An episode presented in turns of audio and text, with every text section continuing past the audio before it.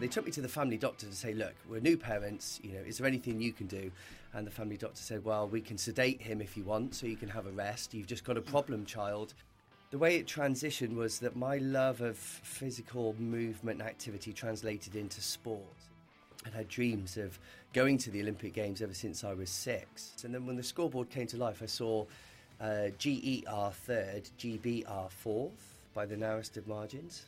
And you know, you can you can ask independent sources as to whether they thought. I mean, my opinion was we were robbed, and at the time it was a samurai sword of pain, and the emotions are, are very very painful, and and anger, frustration, and blame. You know, that for me was the the hardest lesson but also the greatest gift because the next four years after those games were the hardest of my life. And we just managed our state, you know, and the way we did that was we were not taking it too seriously, but we were really focused on our performance and the process. When we got up on the final of the Olympic day, my unconscious mind had been there so many times before that I was able to remain cool, calm, and collected. We don't stop playing because we grow old. We grow old because we stop playing.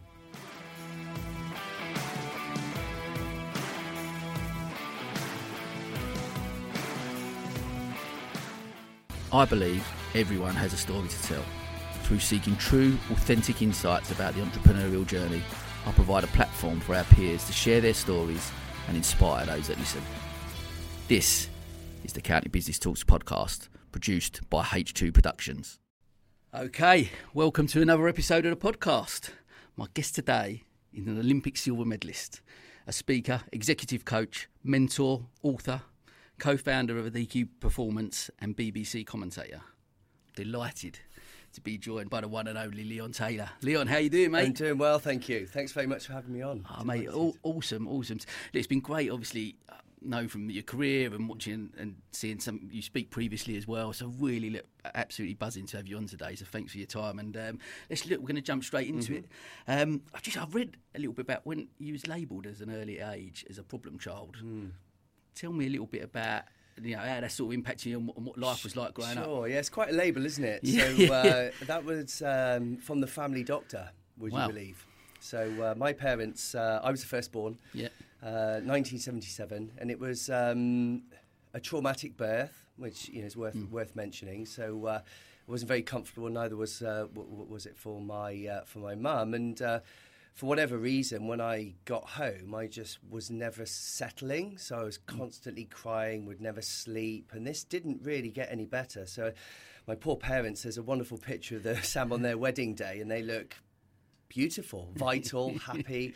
And then there's a picture of the three of us, and my mum and dad look like they've been dug up. And so you can imagine the impact. And I know that many parents out there, and I'm a parent myself, it's a huge challenge, isn't it? So uh, it really did challenge my parents. And what happened over a period of time is that I needed. Um, you know, it was difficult to manage, if you like. So I needed constant attention, had all this energy. So they took me to the family doctor to say, look, we're new parents. You know, is there anything you can do? And the family doctor said, well, we can sedate him if you want, so you can have a rest. You've just got a problem child. See how you go. So it was this kind of like shock to my parents. They they offered uh, medication. You know, I don't think ADHD was a uh, a label back then. I don't think it had been defined. Hyperactivity. So yeah, the family family doctor labelled me as a problem child and uh, and offered a pharmaceutical invention uh, intervention, and my uh, my parents decided not to do that. So they thought, right, well, let's see if it's just us and maybe other people, uh, our friends and those who've had children already might be able to uh, to look after Leon. Anyway, that didn't last very long. Everyone got really busy, aunties, uncles, mum and dad's best friends. So the only thing that they uh, they could come up with, Sam, is that like, okay, the only way we're going to get some rest is if we try and tire Leon out.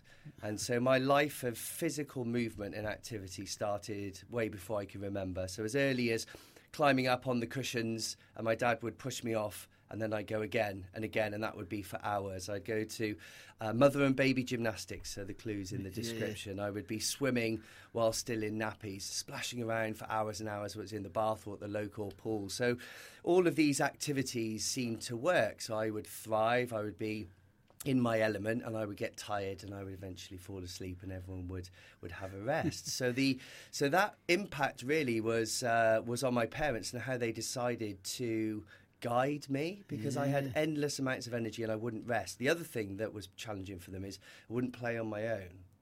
I needed f- attention. so, you know, the clues there, aren't they? The symptoms are, are there. So I was never uh, formally diagnosed with ADHD or anything else. So my have, parents. have you been later in life though looked at that at all? No, not? I haven't looked at it in uh, in any great detail. It's interesting for me that my kind of story and self management and a lot of the things I'm sure we'll touch yeah. on today will will speak to that. But it's not an uncommon diagnosis for high level sports people. Yeah, yeah, um, sure. Being able to go into a place of hyper focus. I mean, the sports that I ended up excelling in are the ones that you know are suitable for those with attention deficit hyperactivity disorder ones which Mm. require individual focus. I was never any good at football waiting around for someone to pass me the ball because my attention would go off and i'd end up getting in trouble for not doing you know i was, I was in trouble a lot when i was younger particularly at school. That was a, a, a challenge. The teachers the instructors were sit still concentrate and be quiet. And i couldn't do any of those. And so i was constantly uh, So what was school like? Like that peer review? it, yeah, it was. It, so in the early days, it was hard. I, I felt as though I was always in trouble, and um, I probably was. And you're trying to make sense of it. You know, this is in the early days, and I was very boisterous. I think was a nice way to describe it. And there's all sorts of stories where my over exuberance has caused. You know, probably I wasn't necessarily naughty, but the results of you know playing with me, and I would just try and push things too hard. I just remember something as innocent as as leaving nursery or playgroup, as it was known, and I'm with my two friends, and we're holding hands, and I'm in the middle. And we're just swinging along and skipping, you know, as, as you know, every four years do. And then I think, oh, great. And I get so, one goes up in the air, the other goes up in the air. I broke my friend's arm, and the other one split his head open right in front of all the parents at the gate, including my mum who was picking me up. And so it just uh, an innocent example of how my energy and over enthusiasm uh, was a negative impact, I, I guess, on on that part of the journey. And and I think the the way it transitioned was that my love of physical movement and activity translated into sports. And it not long, but I started the local swimming club when I was six.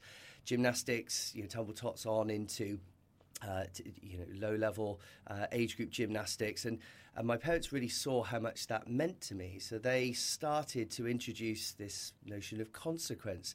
Leon, if you you know behave well here, then you can do this. And there were times, you know, that that just suggestion of this is really important to you, and uh, me acknowledging that, and they were able to use that to guide and discipline me, if you like, i- i- in a way where I kind of understood and was able to to begin to self manage over time. And so uh, I feel very fortunate my parents went about it in that way um, because it certainly worked. And over over time, uh, I was able to find my way, and I became easier to manage. That's not a very nice way of doing, it, but I think that's the best way of, of describing. Uh, I'm, I'm just interested to touch on the, the, the school.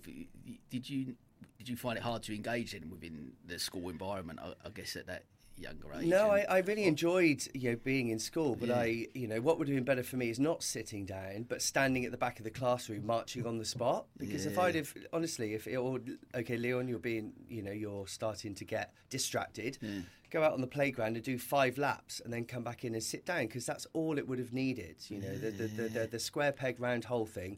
I was the square peg, Yeah, and yeah. you know I was willing to learn, wanted to learn, I wanted to grow. I was interested in a lot of the things but I just had so much energy. So I was like, I'm, I'm, you know, I'm designed to be moving, and what you're asking me to do is be sedentary for hours and hours at end. And there was never enough play time or enough time in the in the sporting uh, or the PE um, arenas for me to uh, to Really enjoy. one- of the reasons I'm I'm interested to sort of touch on on that is just around the whole like the education system and how it's structured. It. And I, am wondering, you sort of mentioned that the doctor labelled you as a problem child. Was was, was, did, was the school a bit like that as well, or not, or, or did the school?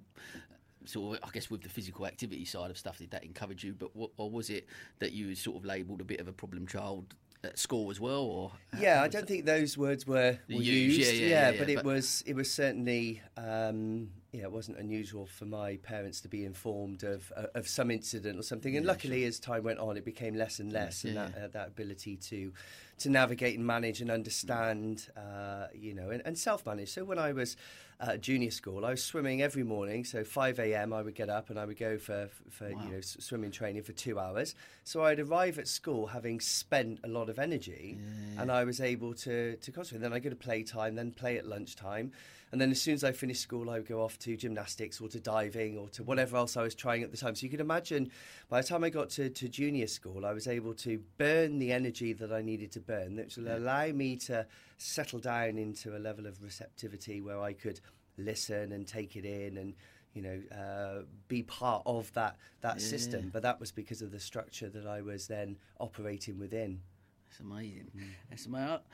I, I, I, guess like as well having that support of your parents mm. and actually, like you said, because it. obviously as parents, as, yes. as, you are yourself, as I am, it, all, all, we want actually is the best for our, our mm. children. But to to have the doctor say that oh, we could go down this route mm-hmm. and how great it was that you know, as I said, they've got you've got that support of them to be able to go. No, actually, we he just needs some some a space to yeah. to to have some activity to be able to get out there and mm and how great it was because look at the career path you yeah I mean yeah you've got to look back it's sliding doors isn't it? Your decisions yeah. are made and, and my parents had no idea what they were doing like yeah. all parents right? Yeah, let's not delude got no clue. No. we're just doing our best under the circumstances with the knowledge we've got and we're going with our intuition and our intention of what's best for right? And that's you know I'm very thankful and my goodness the cards they were dealt were like difficult ones it's like oh okay how do we do this and they they decided to play them and it you know the feedback was oh, that works. You know, he's yeah. thriving and settling and able to concentrate a bit more. Okay, well, let's keep doing that. And it required a huge amount of sacrifice uh, of anything that they wanted to do to yeah. allow me and, and then my younger sister, yeah. three and a half years younger than me, to you know, go off on all our um, endeavours. And my sister was very sporty as well. And the reason she was sporty is because she used to go with either my mum or my dad to watch me. And then yeah. obviously she was, oh, I want to try. And it was all of you know, that because when we you know, divide and conquer and, and off you go. And then after time, she decided that you know uh, sport was you know not for her. You know, she went on into her teens, and then if you ask her, she's the clever one. She's got a, a doctorate and a PhD, and I'm the sporty one. So uh, we split. Uh, yeah, we split the skill sets. Fair enough. And then so so obviously then gymnastics at that young age. When when did like the diving and that sort of come in? When yeah, where, yeah, yeah. Where, where, was that sort of love for that? Yeah, so swimming and gymnastics way from yeah, back before yeah. I can even recall any memories. They've always been part of what I've done. And of course, like at any sporting endeavour, you start off at you know a certain level, and then if you want to, you can you know step up. And of course, if you're competent and you're getting the results and developing the skills or the times, whatever it is, you can begin to c- compete at club level, county level, district level, yeah, national yeah. level for age group and such like. So I, I actually started diving just before I was nine. And the reason I started diving is because I was at the junior school. Uh, I was in the classroom, and the teacher uh, said, "Okay, the uh, junior school swimming gala is first year at junior school. Junior, junior school swimming gala is coming up." And then uh, she said, "Okay, who wants to do the front crawl?" My hand shot up. Who wants to do the back crawl? Hand goes up again breaststroke, butterfly, diving, hand goes up for everything. So I got entered in everything, including the diving, having never done any diving other than diving off the uh, off the blocks into yeah. the pool. And then, of course, I did the diving competition. I did all right, and I'd never done before. But the diving coach of the club went up to my mum and said, "Oh, um, do you think Leon would like to try diving? I think he's you know got got what it takes because of my gymnastics background. I had the body control and you know yeah, sure. the, uh, there were a few contributing skills that uh, that that lend itself. So my mum said, "Leon, do you want to try?" Yes, diving. you know that was that was how it well, was back yeah, then. Yeah. I tried everything and I went off to diving and and and the truth is that you know some people are like, "Oh, Leon's really talented at diving." But if you look at that in more detail, bearing in mind I've been um, taking part in gymnastics and acrobatics ever since I was one. Yeah. The skill set for gymnastics, handstands, somersaults, aerial awareness, body control, conditioning, flexibility, pike shapes, tuck shapes. All of it's there in that grounding, and of course, diving now is a huge element of gymnastics, core work, conditioning work that, that, that is factored in. Yeah. I just had that all before, so when I turned up in the diving pool, I loved the water because I was a swimmer, and I could do handstands and somersaults and everything. So it was like, whew, so my progression in the sport was was incredibly quick yeah. because of that background. I was still doing gymnastics at that time. So when I was 11, so just about to uh, start senior school, I competed at a national level in all three of those sports swimming, gymnastics, wow. and diving. So, swimming, I was 16th at the national championships for the 100 metres backstroke. Gymnastics, I was fourth. And diving, I got a bronze medal, also got a gold medal. So, I was national champion in, in diving, and that's when I made my decision, a kind of forced decision, because both gymnastics and diving were starting to vie for even more time. And if I wanted to continue at the level, and of course, I'd had dreams of going to the Olympic Games ever since I was six. So that was kind really? of fueling. Yeah, that? yeah. So I watched the Olympic Games when I was six on the TV, 1984. And um, I was completely mesmerised. You know, I sat there with my dad watching so much of it, mum as well. Uh, but there's a particular moment, sat with my dad and watching Daley Thompson receive his gold yeah, medal. So Daley, you and I both know what an incredible athlete and um, a, an Olympic moment, a you know legend moment, right? In '84, he's receiving his gold medal, standing on the podium, and he's whistling. And so I asked my dad, I said, Oh, dad, dad, dad, dad, why is that man whistling? And my dad says, Oh, I'm not sure. Maybe he's trying to stop himself crying. And I say, Oh, no, is he in trouble with his parents? and my dad says, No, no, no, no, he's not in trouble or he's not upset. Sometimes when people are so happy, they begin to cry. And I'm confused, of course, I'm only six. And then yeah. my dad says, Well, the reason why Daley Thompson is so happy is when you're a sports person, Leon, there's nothing greater than the Olympic Games. Mm. And my response was, I want to go, I want to go, I want to go, I want to go.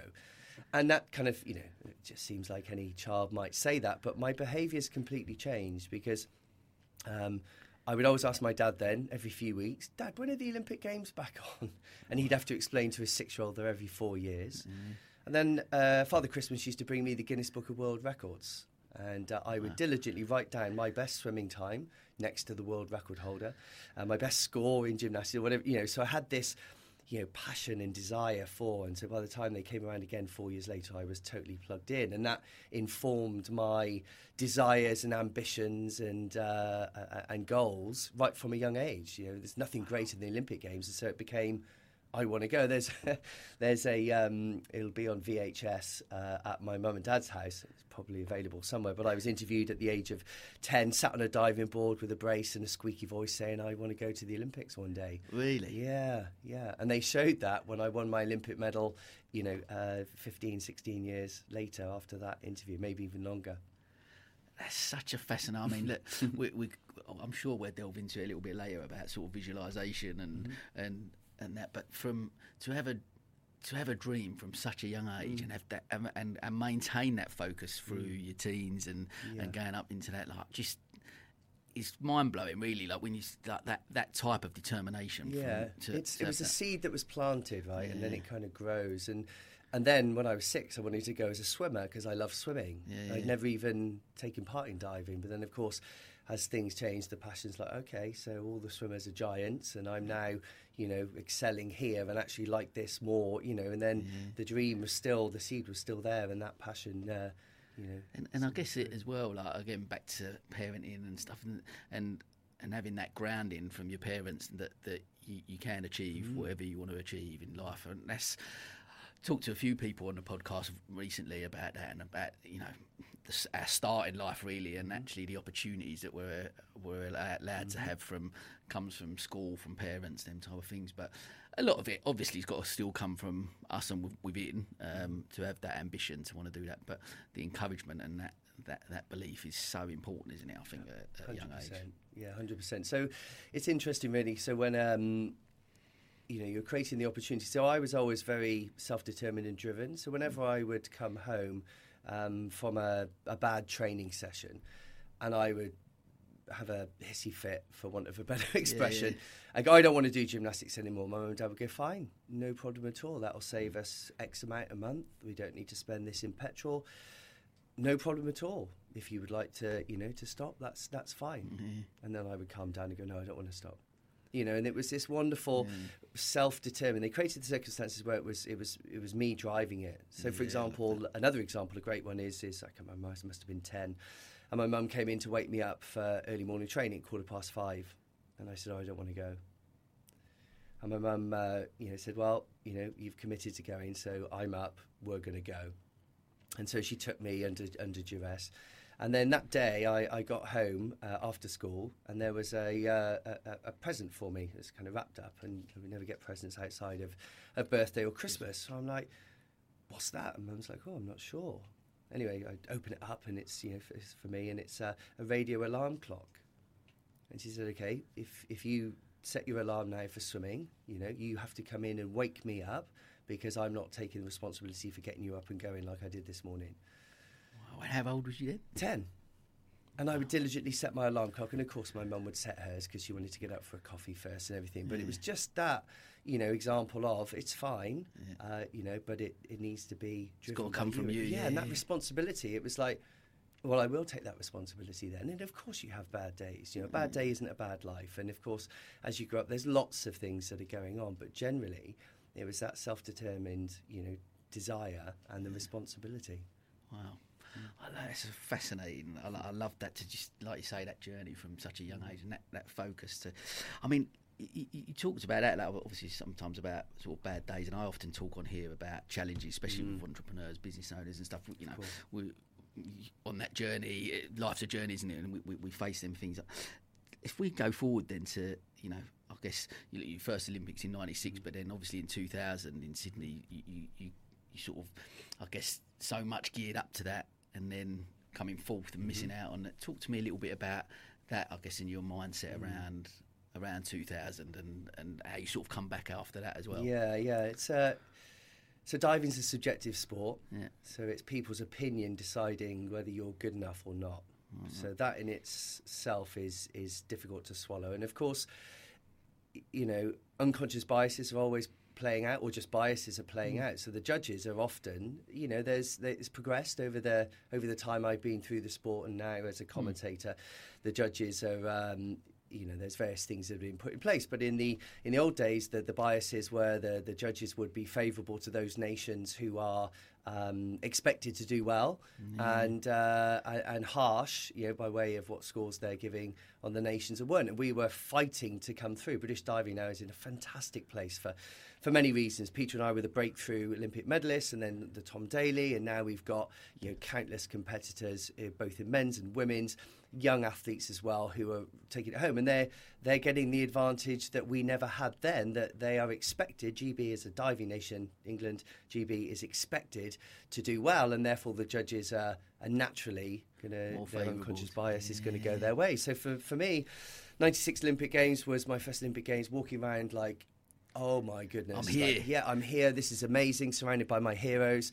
Linford Christie, Colin Jackson on the same team as me, watching Michael Johnson run his world records in his home Olympic Games in the crowd at the same time that I'm competing. Not expected to do anything. You know, 18, did my A levels and Olympic Games in the same year. Incredible. Wow. You know, just like magnificent. Team GB didn't do very well. This is the days before the the funding came in, and this was the big change. So 96, 36 on the medal table. Team GB one gold medal, and then the um, the the landscape changed to for the better in 1997 onwards. The national lottery funding came in so athletes like myself and many others were able to get funding for the first time ever.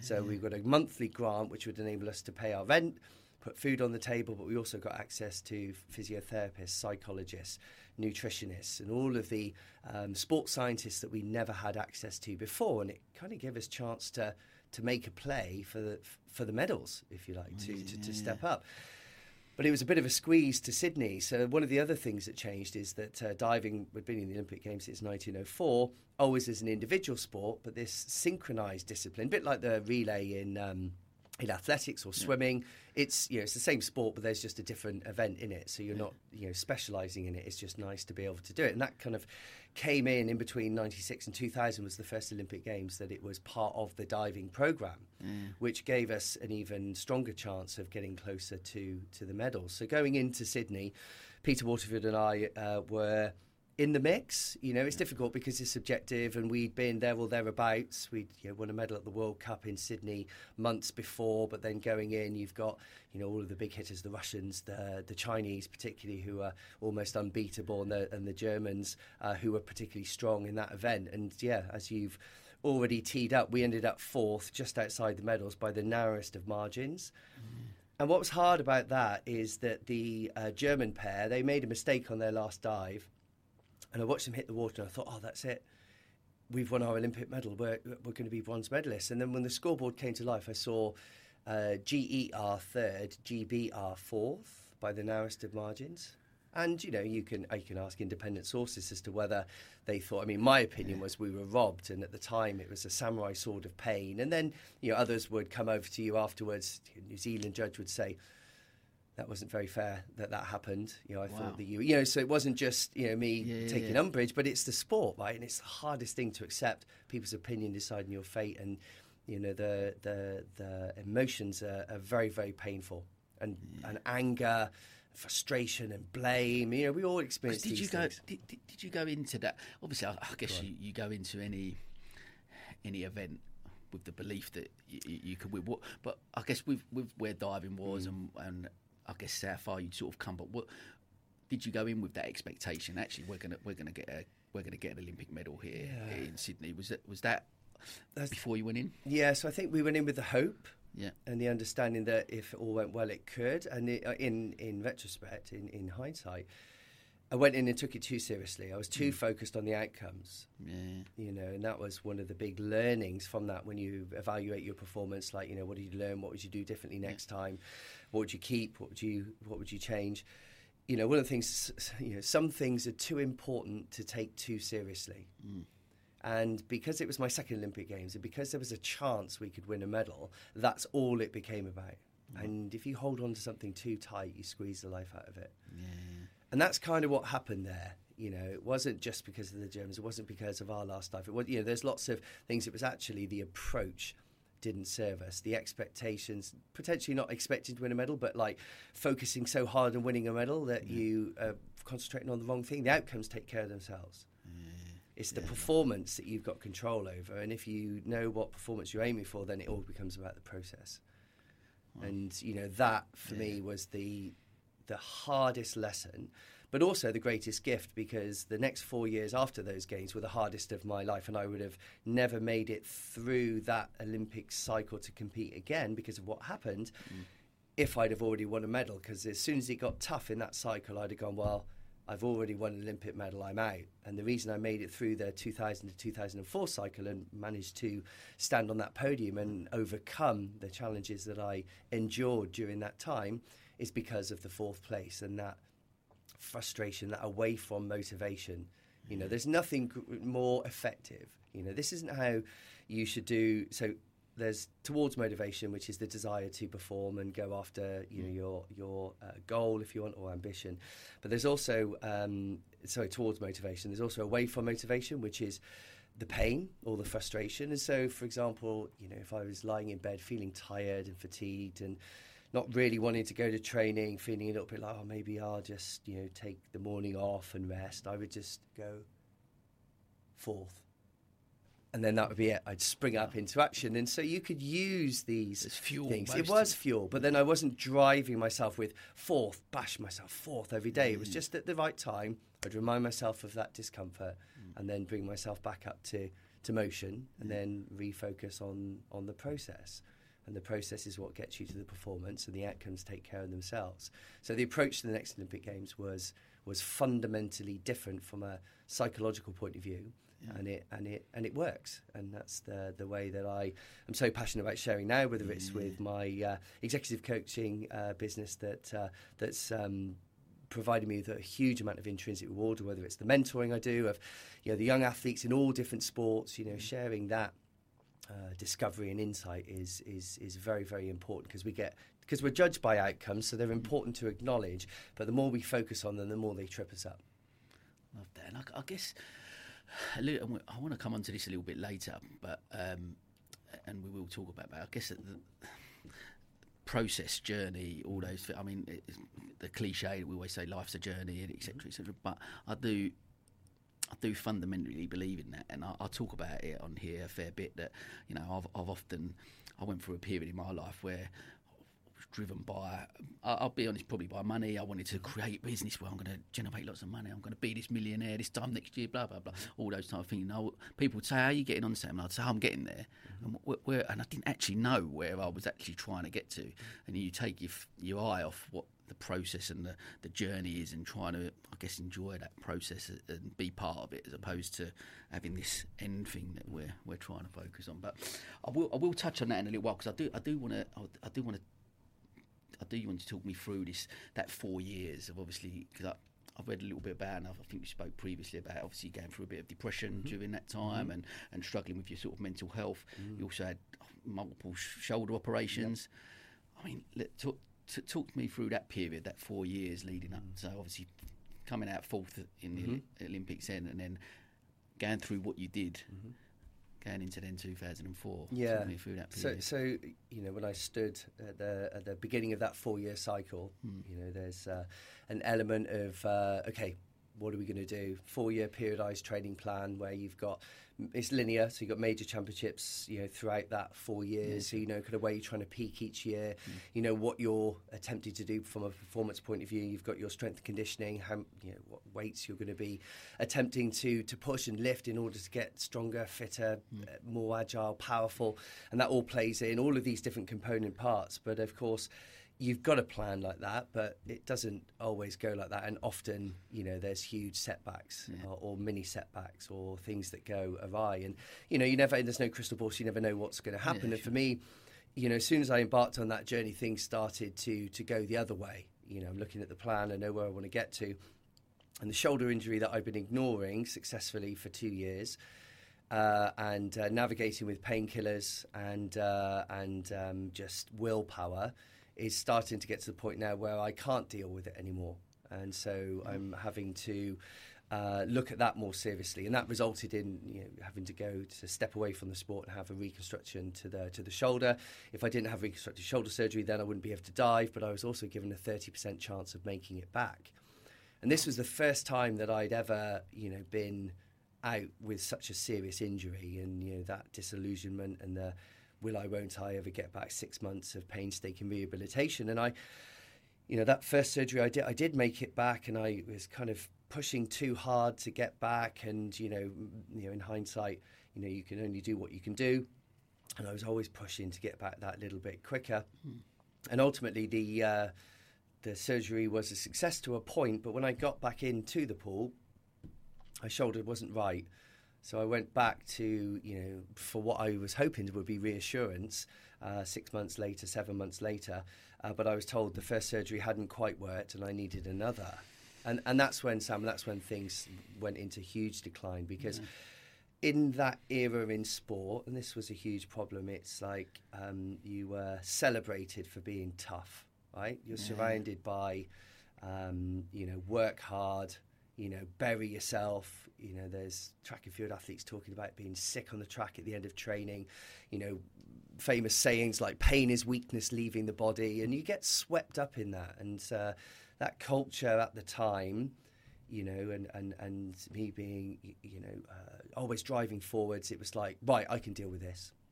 And the way I dealt with it was just knuckling down and getting on with it, kind of shutting out everything and everyone and ultimately, that saw me into a, a, negative spiral that I carried on with because I was thinking, well, as long as I'm keeping my body fat percentage below 7%, it's going to be fine. As long as I'm doing this, it's going to be fine. I re- recovering from this second surgery, focusing because the time pressure was on me to get back onto the team. Mm.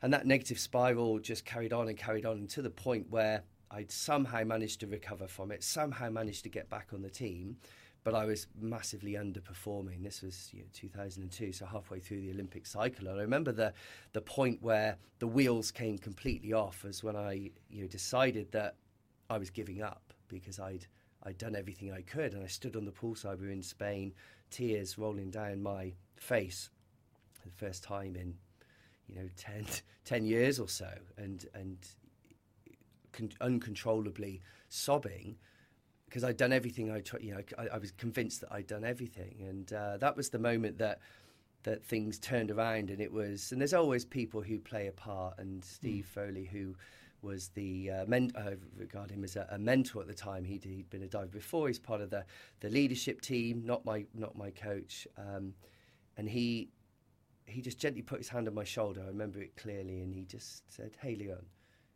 Remind me why you do this crazy sport diving. And through the tears, I went, because I enjoy it. And then really gently he just said, So why haven't I seen a smile on your face then for the past six months? Mm. And I didn't realize that I'd been obsessing over the detail, and my physiology had been physiology of sadness, of tension, and of depression. I'd been hunched shoulders, I'd been furrowed brow, I'd been grinding my teeth, really trying hard because that's what I thought I needed to do be tough. Mm. My parents, my friends would go, you doing? I go, I'm fine. I go and see my sports psychologist and I go, yeah, I'm focused on this, I'm focused on that, I'm focused on this, I'm focused on that. And then I'd be at home like close to tears because I was in so much pain. It was this this delusion that I could, you know, get through it. And I was just needed to be work even harder to get through. And that moment, that aha moment, you know, it was like, of course. Why did I choose this bloody sport when I was 11? Why did I why did I embark on this journey? Is that there's no money in it, it's no fame in it. That's another reason. It's because it put such a big smile on my face. I love the thrill of moving in this way, of challenging myself, doing a handstand on the end of the diving board, you know, up above, like all these multiple spins, hitting the water at over 35 miles an hour. It's like bonkers to do that, but you enjoy it. It lights you up. So the one change I made when I went back to training two days later was I put a forced smile on my face, and it was forced because my my muscles weren't used to it. But of course, now I know, and I've done tons of research into this, that mm. physiology and emotions are a two way street. Sometimes we smile because we're happy, but sometimes we, we, you know, when we're happy, we begin to smile, and so it's the two way two way. So I think I messed up what I'm saying there, but if you smile, yeah. you kind of activate the muscles in your in your cheeks, and the brain starts to detect, like, oh, hang on a second, these are the happiness muscles that are firing. And then it releases that neurochemical emotion, happiness. And that opportunity to change your physiology. And of course, as soon as I started smiling, people were nicer to me because I was more approachable. My teammates, you know, were welcoming and were helping me, but they were just, you know, open arms. Oh, well, look, Leon's back. And I'm like, oh, yeah, wow. And then, of course, my buoyancy, my energy, that drive comes back, and that negative spiral starts to turn the other way. Mm. And it's amazing how quickly it turned around because I only had a few weeks before the Commonwealth Games in, in Manchester, and I that negative spiral went the other way, and then four weeks later, I narrowly missed out on the gold medal in front of a home crowd at the Commonwealth Games, and that period there of of, of learning and, and turning that around, you, you know, thinking isn't the solution to our problems. It's mm. often the cause, especially when we get in overthinking. Mm. And I was in a state of overthinking, paralysis by analysis, concentrating on all the details, and I just needed to to go up and remind myself of the bigger picture, the reason why. And so now for me, that's informed so much of my interest, so much of my learning through my mentoring, through my coaching, through my speaking, is that physiology, you know, your performance is a product of your state, mm. your emotional state. And let's simplify that. There's two states. There's um, the right state, which is cool, calm, collected. That's yeah. where your parasympathetic dominance. That's where you access your best movement, your best thoughts, you articulate whatever you're trying to say. Yeah. And then you've got a right state, which is where uh, your body's full of tension, you're sympathetic, you're in fight, flight, freeze, and that's where you don't want to be. And the easiest way to change your state is by changing your physiology wonderful research by Amy Cuddy and her team. You know, power posing is becoming more popular now. Changing your physiology has a huge impact on your emotional state, and we can look at things I'm passionate about, like breath work, which is a huge uh, thing now, as it should be, and how much of an important part that plays when you're trying to compose yourself. To do a dive or to do a presentation or to, to pitch or to anything, or any of the listeners, you know, if you're stuck in your head, and you're trying to think your way out of something, thinking isn't necessarily the solution. If you get out of your head and into your body, stand up, stretch, you know, power pose, shake, mm-hmm. breathe in a specific way, you can really start to change what's happening at a state level. And if you change your state, then your performance takes care of itself. Okay, I just wanted to say something about one of our sponsors, Creative Pod. It all starts with an idea, the kind of creativity that wins hearts, changes minds, and drives new behaviours. Creative Pod is an award winning full service marketing agency that work with their clients to become their outsourced creative department for a fixed monthly fee. For almost 20 years, they've been offering clients a full service approach in everything from branding, PR and social media to web development, pay per click, and print advertising. They've been County Business Club's outsourced marketing agency for over a year now have been a real game changer for us as a company. To find out more, get in touch with the team at www.creativepod.uk.com. Okay, back to the podcast. Wow. Mate, that is so fascinating. I mean, look, for, for someone that I've, I've started looking into that since obviously since we we spoke actually I've watched a couple of things online your TED talk which was mm-hmm. amazing and and obviously a, a bit of research and and around sort of mindfulness and mm-hmm. and you know it's something for me as a I guess I've, I've spin many plates I've run various mm-hmm. different businesses people spoke to me on the podcast on various occasions about man I've never really accepted it I think I don't I think in my head I'm, I don't I, I really struggle with it struggle with the whole thing around the breathing and just sitting there. I, I sit there for too long, my brain's just always working, so it's always thinking about stuff. But you know what? I, I, I really took on board a, little bit about what, what I've, I've, listened to what you've said previously and, and, and other talks and stuff. And, and I've started this year off doing some breathing work. Just if, since January the first, I've got the last only three days. I'm we're only a few days in at the time of recording, yeah. but I've just taken a, ten minutes, my first thing in the morning, and just trying to. And you know what? I, I, I'm starting just at this very very early stage, but just starting to think actually there's some so much more in this and that, and I really want to touch on that. Mm-hmm. I guess from from your point of view, that being at, at, at the back of the diving mm. board and being able to take that breath and and refocusing and just because allowing thoughts to come into your head, but actually they're going to be there and we can let them go because I'm refocusing on what I am. I'm, I'm, fascinated around that. I mean, so you're saying that at that point that was the, the turning point for you, mm. I guess in in that in that sense. Yeah. So the so the next two years climbing away from that was still full of challenges mm. and uh, and underperformances. I mean, the next year we went to the World Championships, and uh, if you win a medal at the World Championships, then you qualify automatically for the games, and yeah. we were fourth again, right? Okay. So when you think fourth Sydney. Fourth 2003. If you're stuck in your head, then you're like, "Oh, that's it. You know, I'm not good enough. I'm not." Yeah. But actually, we, you know, that was that was an outcome. You know, we looked at our performance and went right. So this is what went well. Boom, boom, boom, boom, boom, boom, boom, boom, boom what do we do differently next time? Oh, there's a few things here that we can tweak. You know, we need mm. to make sure we're we're controlling the controllables on this. We want to be here on that, mm. and you mm. just kind of stayed with it. But that understanding of you know physiology and state, mm. you know, the the difference is Sydney. I walked around really focused and really focused often looks like you've got tension right Ooh, you know and that's and that's how it was in athens you'd have thought like, are they at the Olympic Games, Leon and Pete? We were just like school kids laughing all the time. You know, this is before you know any good mobile phones, so we had like these digital cameras. We are taking pictures, having a laugh. You know, we played this um, this game uh, called Pass the Pigs, and uh, and we would play it all the time, but we'd also play it in between dives. So pass the pigs, for those of you who don't know, it's like plastic pigs. You roll them in a pig arena. It doesn't need to be any bigger than a, a uh, you know a tea tray, mm-hmm. and they land in different positions, and you know, get certain points for different positions. But you can lose all your points and whatever, and you don't even need to speak the same language as the person you're playing. So there's this amazing game where we would play, and it would be so encompassing that it would take our mind off what we were uh, doing, yeah. but not so much that we would, you know, we would be totally distracted. Yeah. But if you you've got 20 minutes in between dives at the Olympic Games, you've got 10,000 people, 12,000 people watching live. You've got two, you know, two thirds of the world population watching, 10,000 athletes, 200 countries. In diving, we we we competed, uh, so it's an eight diver final, five dives. Each dive takes 1.5 seconds, and you have a 15 minute wait in between each dive. So my Olympic medal cost me like nine seconds of my time.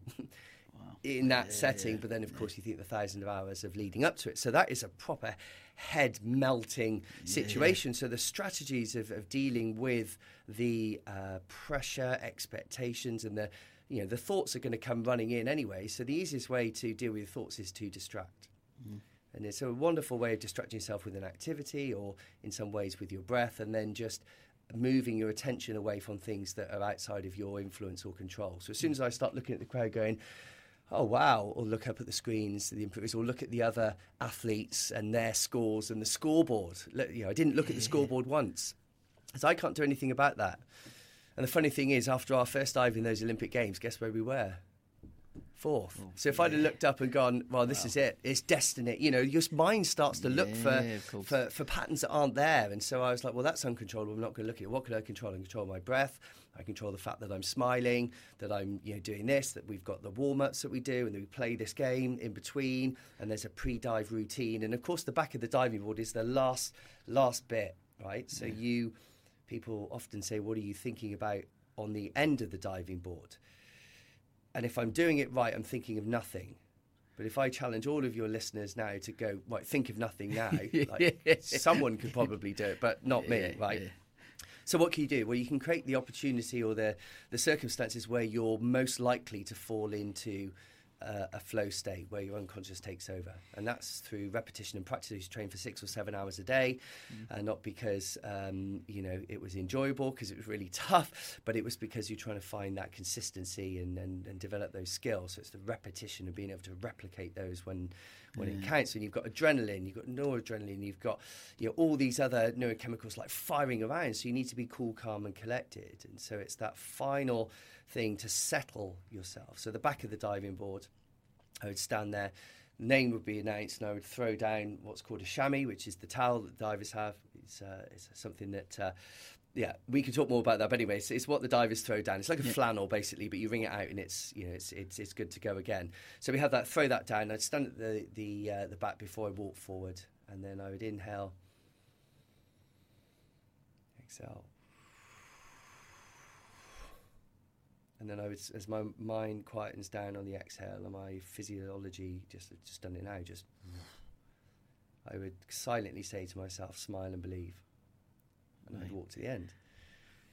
And that was drilled over years, right? And that four-year period, that was my process, and that was the process that I practiced. That was what I would do every time, whether it was Would, working or would not. Do the same? Was he on the same path as you? And, and so between you, that's exactly you've done a similar thing. Yeah, so we would have that routine. I wasn't sure what he would do, but we would stand. He would settle himself, and then we would walk to the end, walk to the end oh, in, in unison. So we were because we performed so many times together. You are totally, you know. The, I'm saying ready, ready, yeah, okay, go, walk. You know, we would we would acknowledge each other verbally, and then you turn around, kind of at the same time, peripheral vision. You're watching, and then you get to your start position, and then I would say, ready, and he'd say, yep, and I'd say one, two, three, go. And that's when we begin the movement and then you're into it and then that's where it all you know takes takes place. The hardest thing of synchronized diving is the dive because it's like it's like a cake right? So the the dive is the is the is the is the base. It takes all of the effort to get you know the, the base of the cake. And then the synchronization is the icing so there's no point in icing nothing. So you've got to work your socks off to be able to do the world's most difficult dives. And then if you can do those at a high level of execution, then you're like fine tuning the the synchronization. So you don't start with the synchronization; you start with the the, the, the dives. And as I mentioned, we were both ex- you know um, successful individual divers as well. We were both fifth and sixth in those Olympic Games in the individual event. Commonwealth champion, uh, Commonwealth silver medalist, European champions between us, worlds as well. So we were we were successful individually, but we came together as that partnership and that pair, and we we loved uh, competing together. We're- And that that one in particular because we had such a laugh. And we were day one of the Olympic Games, and we won that uh, you know, first Olympic medal in 44 years for British diving. So it was a breakthrough moment. There was lots of people, lots of jobs on the line. If we didn't you know, win a medal, their funding would have been cut. All this pressure, but we just managed our state. You know, and the way we did that was we were not taking it too seriously, but we were really focused on our performance and the process. So we knew what we were going to do all day. The, the, the, the final was at 10 at night. Wow, that's a long So we day, had the isn't it? whole day to, you know, to grab ourselves, you know. But we had a process that we'd timed and that we'd been through before. We did a dress rehearsal three days before, where we got up and we pretended that it was our Olympic final day. We went to the pool. We wore what we were going to wear. We went to the food hall, which is massive, like eight thousand seats. We sat where we were going to sit. We ate what we were going to eat. We had it all mapped out. So anything that we could. So we did this competition day, you know, dress rehearsal. And then we did a competition in the evening. Obviously, it was just us diving. But using visualization and that setup and that waiting of 15 minutes in between playing Pass the Pigs, when we got up on the final of the Olympic day, my unconscious mind had been there so many times before that I was able to remain cool, calm, and collected. Because I'd visualized those elements and particularly the dives. And we could talk about visualization now because of its its power. And often we use it uh, negatively. So we visualize ourselves messing up, and our mind does that. Our, our, you know, our, we're, we're designed to notice error and danger, right? So we automatically go there first. But with discipline and with structure, you can use visualization to be the most powerful thing, well, in my opinion, the most powerful capability we have. And the unconscious mind can't tell the difference between reality and imagination. So when I stood on the back of the diving board in the Olympic Games, because I'd been visualizing those dives, not the result, but those dives, thousands of times before, in that environment, you know, because I'd been in the pool and visualizing the sounds of the crowd, the smell of the chlorine, the smell of Pete, you know, not that you smelt, but, you know, there's that kind of thing. And, and then, you know, the most amazing thing happens. You're able to manage your state in the most intense environment that you've ever been in when it counts. And you've got four years till the next one, and if there is a next one. And, you know, all the fourths before So you. I, I guess that, that, that when, when you actually break it down, because if you allow your mind to go there, like you said, a few things there that 44 years since, since we've had a medal, like you said, funding possibly on the line. well, if you totally on the line, If, yeah. if you don't, don't get that, the fact you've got another four years to wait until you come back and, and do it again, the amount of people watching, if you allow, I guess, your mindset to get to that point of all that pressure, Mm-hmm. how, how do you? it's, it's almost impossible to go. I'll just walk into this calm and collected. So you, Mm-hmm. I guess, like you said, it's got to. It's got to be that process in place, and it's got to be those coping mechanisms, I guess, to which I guess I'm, I'm keen to, uh, I guess, explore that around how people within their daily lives, and especially, I guess, a lot of entrepreneurs, business owners, sort of listening to to this, what they can take away from that, and how they can visualise. those Yeah, things. so let me give you. So ch- ch- change your um, state before you enter the context where the challenge arises. So you've got a tricky meeting coming up. So if you go rushing from your phone straight into that meeting, sit down and then go into it, then you're you've not managed your state and the person you know that you're interacting with. You know your uh, potentially your performance will be affected. So what can you do? You change your state before you enter the context. So outside the door, you know, you take a moment. If you've got one, you know, move the body. You can go off somewhere privately. You stand in, you know, this power posing position. Reach up, change your physiology. If you do that, you change what happens neurochemically in your in your system, and then you come in in a completely different way. But also from a visual, if you know that you've got something challenging coming up, then visualize yourself doing it. Visualize yourself breathing calmly, moving, you know, as you would if you were performing well, whatever the performance is, whether that's a conversation, whether it's a pitch, whether it's, uh, you know, whatever, whatever it is, it can be applied. And you're not visualizing the outcome. It's not you signing the deal or having the medal around your neck. It's the p- performance itself. How are you moving if I was going to be watching you? What does you know Sam look like when he's performing at his best? Mm. Is he relaxed in his face? Is he smiling? Is it a nice smile? Is his are his eyes soft? How's his breathing? Is he breathing into his belly? You know, when he mm. reaches forward to shake someone's hand, is he calm or you know is he leaning for you know? So all these things, and then when you go in, there's already a familiarity, and the more you do it, the more accustomed you get to it, and your ability to perform is increased, and you're dropping into that most resourcefulness place. It's not going to mean you're going to ace it because you might not have done the prep, but you will be your most resourceful, and that's all you can ask for on the day. I mean, your job is to do your best under the circumstances, and if the circumstances against you, in my world, if there's better teams, Yeah. then that's it. There's better teams. If you do your best under the circumstances, were you injured? Yeah. Well, did you do your best under the circumstances? Well, yeah. Well, that's all you can hope for. And, that, and that, that's such a valuable lesson, I think, for, for so many. Just to, I guess, where, whatever we are, we get up each day. As long as you can go, I've, look, you can put all these processes in place, and as long as then you answer that question at the end. I've done the best I can where I am at that time with, with the information in front of me or whatever. I've got, I've, I've given myself the best opportunity. Yeah.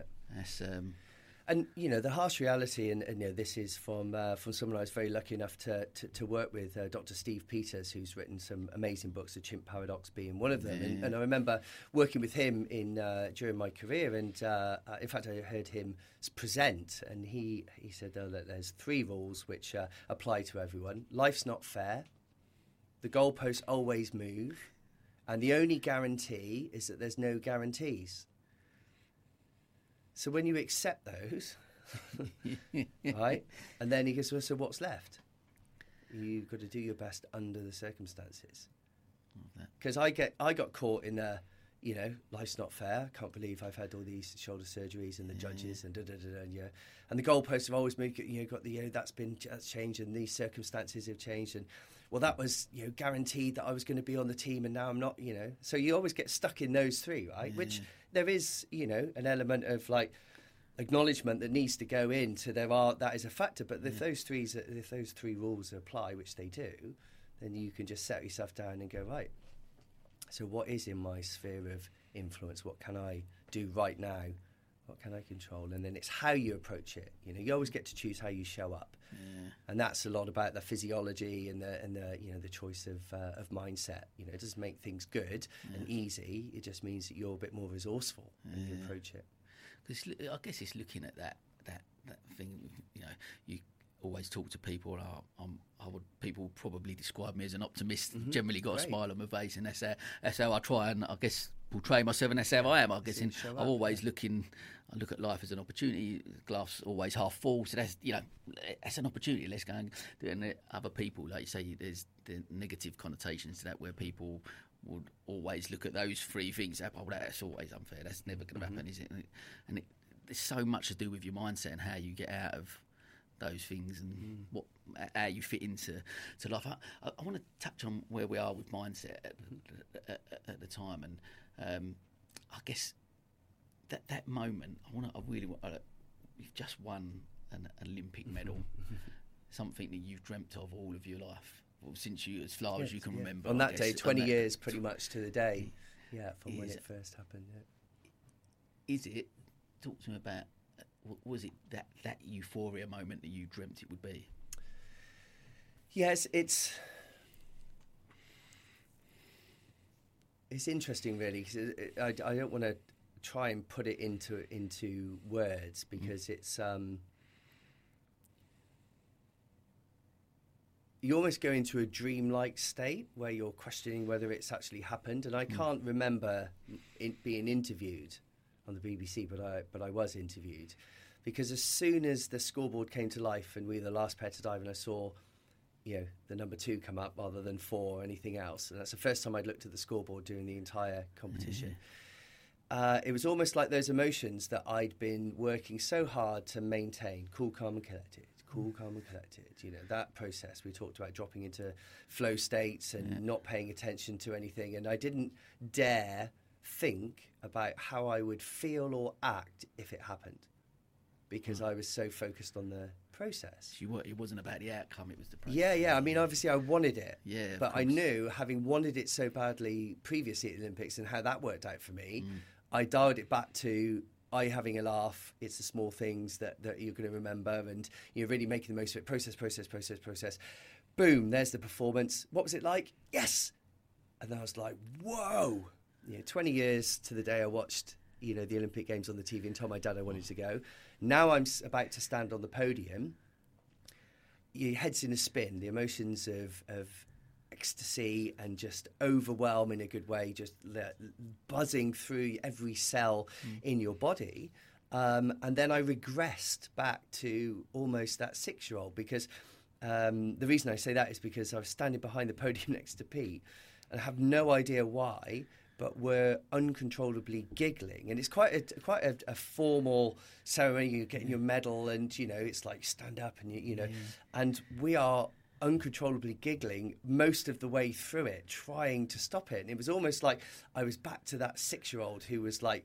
You know, n- you know, when you're in classroom and you're told not to laugh, it was, it was literally like that. It was such an amazing, amazing moment. But also, there was an empty, not an emptiness, but there's a, this kind of uh, acknowledgement of like nothing really changes as well. So I still had the the same you know problems. I was still the same person. It wasn't like oh that goal's achieved, and because it was a twenty year goal, now I'm totally sorted. It was like after that, it was like oh. What do I do now? And you know, I think for me, being a silver medalist, it was like, well, I wonder if I could stand on the top set, stop, top step, you know, and go for gold. So there was that element, and So that was that pre- a, a- thought process? yeah, it was definitely. It was almost like you look back at your performance, and think, "Oh, we could have got the gold there." if but maybe mm. when, which mm. didn't happen, we didn't. We were still, you know, but you always think, well, I was capable of the gold. So do How you does want, that sit with you? Like talking now, Go then, like we, we, like get where are you mm. in that? Do you still think about that? Is that still something like you? Because look, to for, for me, I look at it s- from someone who goes actually to get to an Olympics, Mm. what an amazing achievement. To to to get on the podium, wow, what an amazing Mm. Yeah, yeah, achievement. yeah. And then, but still, there's that. i- there for you as a silver medal? You've got a silver medal at, at an Olympic Games, which you know a small percentage of people in, on the planet will have achieved. But yet, is there still that the gold? No, not now. Yeah. You know, I, I've made peace with, with all of that. You know, there's no magic rewind button unless you can. You know, is there one? No, yeah. no, So- not, not here, mate. I, here, yeah. I, I said I'm a technophobe, so I can't. Could you imagine? So you know, there's kind of like acceptance of of, of what of what happened. Mm. You know, and there's always ways you can analyze it, and that was the day, and that was the the, the performance, and and it's who you become along the way, right? Um, and and that's you know that's that's the most important. But but in that moment. You know, it was joyous, and then it was like, okay, decisions. You know, am I going to retire? What am I going to do? Is there still a desire to compete? Yeah. Why? Well, what if? What if I walk away now and then watch the Olympic Games in four years' time and think, oh, coulda, coulda, woulda, shoulda. I met a load of those in the pub. Oh, I could have won Yeah, the yeah, Olympics yeah. if I'd have uh, only carried on Yeah, yeah, when yeah. I was whatever. You know, and great, good, good Yeah, for yeah, you yeah. and, and stuff. But but I wanted to step away from the sport, knowing that I'd given my all. So Mm. no regrets, no like, oh yeah, if only I. You know, it's like no, I. I did what I yeah, did, and, and that was it. And those were the results. I was I was fortunate enough to to enjoy, and here are the lessons I got along the way, and, and here's what I'm doing with it now. And, and, and for me, there's there's no uh, element. But at the time, 04, that drove me to go. Okay, right, let's go another Olympic cycle. I was into the danger zone, 26, uh, Olympic medalist. Already one of the oldest in the event in the mm. platform, so to go to the grand old age of thirty, which is obviously very young, but in diving is like super granddad Yeah, yeah, years, yeah. and so it was always going to be tough, and my mind could do it. And I didn't make that cycle. I retired just before Beijing mm. because my body had finally given up. I had another two shoulder surgeries and a worn out disc in my lower back, hernia surgery, blah blah blah. And the body was just the medical team were like, look, there's the red card. You know, your body can't handle what you're asking it to do. Uh, you need to stop. And you know that was a whole host of W- new was there decisions. w- w- was there an element of frustration then at that point for, for you, like being, I guess, getting to near another Olympic Games, Yeah. but actually your body physically. Yeah, it was not- frustration, but also relief, if I'm honest. Yeah, yeah, Because it was just I could feel get I was so determined. Right, so I'm running into that brick wall, Hmm. And I'm going to keep running into it until it breaks down, or I don't get up. I mean, that's the kind of like determination we're talking about. So I created permission with the medical team, and uh, all the way along, I said, "Look, I'm going to keep pushing. You tell me when."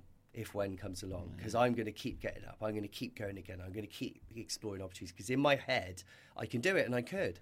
When I was, when I was, to be able to do that. A, yeah, dog with the bone. that, but that, that's that's an amazing, I guess, attribute to have in for anyone. I guess listen you, to try try and achieve something in life, whatever that whatever that goal is, whatever you want to achieve, to to have that that type of mental strength to keep getting up and having that. Mm. 'cause look, resilient over the last couple of years. Amount of people I've talked to on the on the, on the podcast and resilience has been a massive word for mm. obvious reasons. We've just come out of, especially within the business world, you come out of you know out of a pandemic. No one had that in their business plan really. No, exactly. That wasn't the setback that we were. Yeah. so that, that resilience, but I think like, that as a trait, as with a high performing athlete, business person, whatever that is, that's got to be one of the highest, the biggest traits that we need to have resilience, surely. Yeah, but it needs to be tempered though, because uh, if you uh, don't have the support mechanisms in place, it can be your undoing. Yeah, yeah, yeah. You know, if I d- hadn't given the medical team the heads up, Hmm. you know, during that all the way through, you know, having learnt from what I learnt before, and I was putting my hand up for help, mm. you know, then after you know suffering with that period of what retrospectively what was you know diagnosed as as depression mm. because of all the you know, symptoms that I was displaying, but Yeah. I'd hidden it. And so, in that period of time, I was very clear. Like when I was in pain or struggling, I'd open, you know, conversations with all of those involved. But I was also very clear on how much it meant, and I really wanted to give it my all. But I needed that safety there. So, you know, when they did step in and say, you've done everything.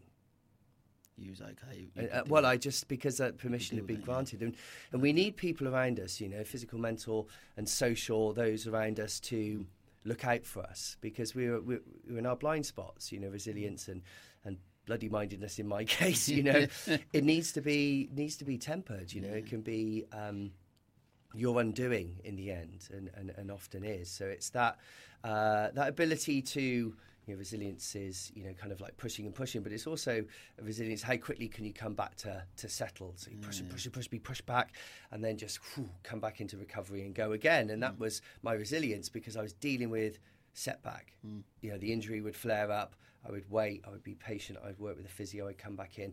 I'd build and build and build and build. It knock me back mm. again. I'd be like, okay, okay, settle, see where we are, keep calm, speak to people, you know, and then build up. And it was just mm. that was the resilience for me. Yeah, sure. It was, you know, that determination of, of uh, I mean, it was really for my own peace of mind. So I knew when I stepped away that there was no like, I still, I still reckon I could have. Yeah. You know, I exhausted every, every opportunity, but I was really clear along the way uh, of those for those around me. And I think that's something that I'm um, really passionate about is that don't do it on your own. It's too difficult. Yeah, you know, those around you can provide so much support, challenge, guidance, accountability, all of those things. You know, and everyone plays a different role. And you know, I, am very privileged now as a coach to to be able to hold the mirror up to those I'm mm. lucky enough to work with, my clients, and go, there you go, yeah. and just not tell them what to do or anything, but just hold the mirror up and they just have a look and go, okay you know, and that's just, and we all need people mm. to be able to provide that role, and uh, they're not always the,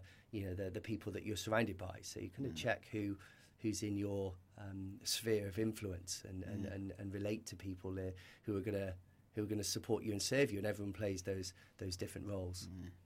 I think that's a really powerful message as well. Actually, being able to one, I guess, a couple of things like you alluded again there uh, around your sort of when you diagnosed maybe or not diagnosed with, with mm. depression at that at that period and not feeling that you could reach out. I think, I mean, you, you tell me, but I, I, there's definitely a shift, I think, and there has been over the last sort of, you know, few years where it is a little bit, it's more acceptable, I guess, to the mm. vulnerability isn't weakness, and it's okay to actually ask for help. And whereas you go back to that period, I guess, between 2000 and 2004, like you said, I guess the message and the narrative out there, which is still strong, I still think there's a strong narrative out there, unfortunately, but is that, that vulnerability is weakness, and that I can't, I, especially amongst men, I, am you know, not generalising, but especially amongst men, there's that thing that we have to be strong and, you know, can't be weak and show emotion and stuff, and I think, fortunately, I think you know people like yourself speaking openly about it and being able to address it and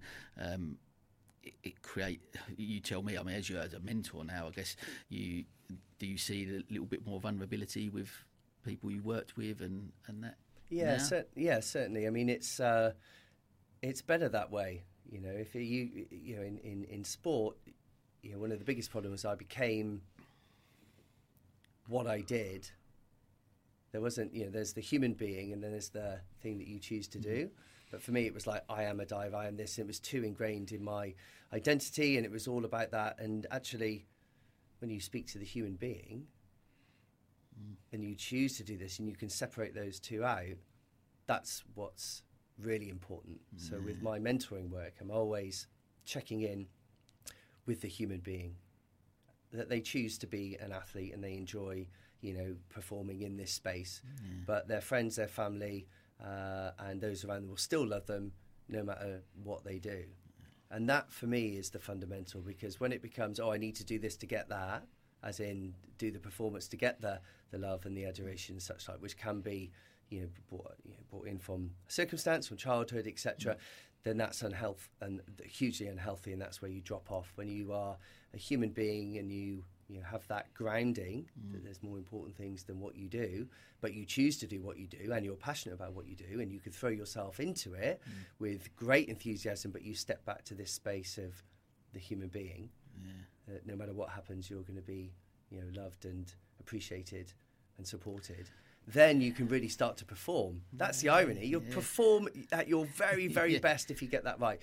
And so it gets a bit skewed. through culture and through expectations. So, being an example, so I work with you, you know leaders, and uh, you know, people don't follow what you say; they follow how you behave. So, if you change your behaviours, then that cascades down, and we are seeing now more, you know, uh, focus on uh, looking after yourself, recovery, yeah, well-being, openness, vulnerability, whatever these. Uh, I don't want to call them buzzwords, but you know there is there is a focus on that. But what does that do? Well, that makes you uh, calmer, um, happier, more satisfied, thriving. Like all of these things are accessible through that. So it's about recovery. So sport, you know, I train very very hard, but unless I got my recovery right, I wouldn't be able to perform. The same with business. Unless you are creating opportunities for recovery. And look, you know, we're both parents, so we know how much that changes an external circuit. It's no good of me coaching someone saying, "Oh, just get good sleep." Yeah. You know, 'cause they're like, well, I've got a two-year-old, yeah, which is me, and so my sleep's been disrupted for, for some time now. And luckily, it's it's changed. So it's like, well, how do you create the circumstances where you're going to get you know, as much quality sleep as possible, and that's where you start to look because there's pockets of recovery allow you to increase your bandwidth, and if you mm. can deal with the stuff that's being thrown at you and you're already at 100%, you're not going to deal with it. But if you can cruise at 80% with 20% capacity, then when stuff lands on you from all different angles, you've got the ability to deal with it resourcefully without moving down this trajectory of worn out. As soon as you get to worn out, you're on your way to burnout. And you know, the stats out there, Gallup surveys and stuff, is you know increasing the presenteeism, people at work who aren't really at work, absenteeism on the rise as well. Mm. So all of these stats, so you really need to acknowledge that recovery is what's missing. And this culture of, you know, what really upsets me, Sam, is people automatically in the narrative thing, they go, how you doing? Lou?" Oh, doing great. Are you busy? And I go, no. And I'm choosing not to be. And I have to like, f- you know, stop. Because it was almost like, oh, you're busy, oh, you must be well then. Because, you know, if you're busy doing this, this, and this, and I'm sure you fall foul to it, Sam. mate. You're busy because you can be busy because you've got so many interests and so much drive and so much optimism. And, well, I could do this, we could do that. You know, here I'm doing a podcast, I'm doing this, a magazine, boom, boom, boom. Right? So the tendency to fall into busyness as a badge of I'm doing well or a badge of honour, that's our undoing. So we need to continue to change the narrative of like, are you busy? No, because I'm structuring my time where I can recover. I can go and stand outside first thing in the morning, get photons in my eyes, sort out my circadian rhythm. I start my day with five minutes of breathwork practice, breathing into my diaphragm to calm my nervous system so I know when I get stressed out a bit later, I automatically go back to that breathing and I feel less stressed because I'm all about changing my state while I'm going through because there's no guarantees, right? The only guarantee is no guarantees. So I could have a hell of a day, but at least if I start it with a few processes that are going to serve me to disrupt the build-up of angst and challenge and stress in my system, I can navigate it. And when I design and schedule pockets of recovery, and it could be two minutes, it could be five, it could be half an hour. You know, it doesn't need to be like going on holiday as recovery or going on holiday is important. It's like how do you structure your week, your weekend, in order to create ease in your systems? Because resilience is how quickly can you bounce back from a stressor for me. So you have a stressful meeting, can you go outside, calm yourself down in two minutes? That's resilience. Or does that go into your next meeting and then you're you're right on it, and you, const- and you can see how it perpetuates, can't you? I, I, honestly, that is, I find it that fascinating. For, for, so for me, I'm 100%. I wore that badge. Uh, there's a the whole hustle culture. You know, if you're not, you know, working 16 hour day, I, I've I've done it myself. I've posted on on social media before, like you know, oh, I've this event, and people go, "Oh, you're everywhere. You're doing this," and and I'm like, "Yeah, yeah. How you getting on?" And my response has been that, "Oh, yeah, so busy, just so busy at the minute."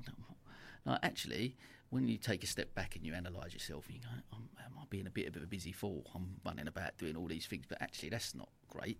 And working 16 hour days, oh, went to bed at three o'clock in the morning because I was up working, and I'm back up because I'm out. To, like, that's nothing to actually be proud of because you, what, what are you, what are you actually trying to achieve from doing, being that person? Like, and and I think there was a, there was a, with the hustle culture, there was that big narrative out there that yeah, you got to you got to be out there, you got to be grafted, and the harder you work, the more successful you are. And that was different. That was the narrative I bought into for mm. quite a long period. I think the harder I work, the more successful I'm going to be. Mm. Actually, that they don't join up. Actually, it does. I'm not saying that anything as you've alluded to, anything you do in life, you've got to work hard at. You've Yeah. got to have focus, and you've got. To, but it's doing them in the right way, and I think that's the message that trying to get. And I, I'm look, I'm I'm still on a massive learning curve Uh, for, for me. yeah, myself. we're a work in progress, Yeah, right? I often yeah. say we're not a painting to be completed and hung on the wall. Yeah, you know, we're constantly evolving and adjusting as our values change, our value Mm. system you know, change through life circumstances Mm. and things happen, whether that's uh, change in personal circumstances, children, job, you know, all these things, a reassessment. Okay, so what's important to me? You know, Mm. Like what's important to me about X? And then if you're in tune with what's important to you, recognition or you know wha- whatever realms that you're looking at so joy happiness satisfaction all these things that, that, that come up and tuning into that and, and evolving it as you move mm. into different domains or different stages of your life and adapting. And you've got to burn your fingers right? You push the limits and the limits will push you back and you go okay fine. Sometimes you snap though right? So my shoulder you know burn out worn out all these things. Yeah, it's like you know you've got to find it. And, and and there are times where we're stretched right? And you have to put your foot down. Mm.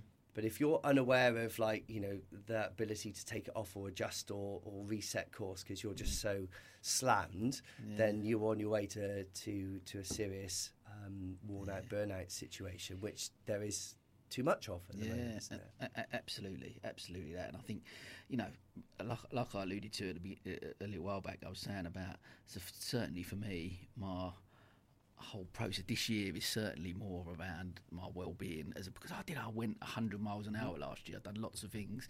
Great things. I'm not I'm, I'm proud of a lot of stuff I did with, with, with you know especially charity stuff and bits and pieces. And, and I had some amazing experiences but I did get to the end of the year and thinking wow you know I want to I want to just go let's just mm-hmm. put, put press a pause button. It's been lovely actually the last couple of weeks. It's the, the, the only time really in the year where a magazine's gone out didn't have anything scheduled the other business I run, Fernballs, has stopped a little bit. We don't have any events, so mm-hmm. I had having a two week period, just spending time with the family, with the kids, and mm-hmm. being present with them and having a magical time. Dipped in and out and done little bits as I always will do, but it was lovely to actually hit that pause button for a bit and. And I'm aware, and I think you know, trying to make changes for, for this year. And like I said, with the mind, I'm a, I'm an early riser, so I'm up at mm-hmm. five, which is mm-hmm. cool. I'm okay. And, and but trying to think, well, I will go to bed a bit early. I won't work till late as well, and get up early, and trying to be just like you said. I want to get the best performance out of me mm-hmm. and be the best version of myself every day. And to do that, I can't do it on three hours sleep and doing, you know, juggling all them things. It's, it's fascinating to. And one other thing I really want to take from what you what, what you, you mentioned there as well about your identity and being. I think now find out. I, li- I listened to a podcast. Um, I got Dr. Rangan Chatterjee m- spoke about this a little bit about. Nice. Oh, that's. Uh, I was just listening to that on the way in. Oh, I'm a big fan of. Uh, yeah. Ah, Feel better, live more. Yeah, br- brilliant, brilliant podcast. And I think he, um, he he alluded to exactly that. Like he said, I- I've changed it so that my identity is my values of who I am as a person. Not I'm a doctor, not I'm a father, Yep. not I'm a husband, mm-hmm. but i these are my three core values, or mm-hmm. however many. These are my values I live to. And then it, because li- like you, I guess mentioned earlier, you said about as a diver, that's that was my mm-hmm. identity. And what, because you then, when you stop becoming a diver, then what do you lose your identity? you? Yeah, well, mm. exactly. And I think that's an, that's a really the same with business. I guess you, you Of course. business is there.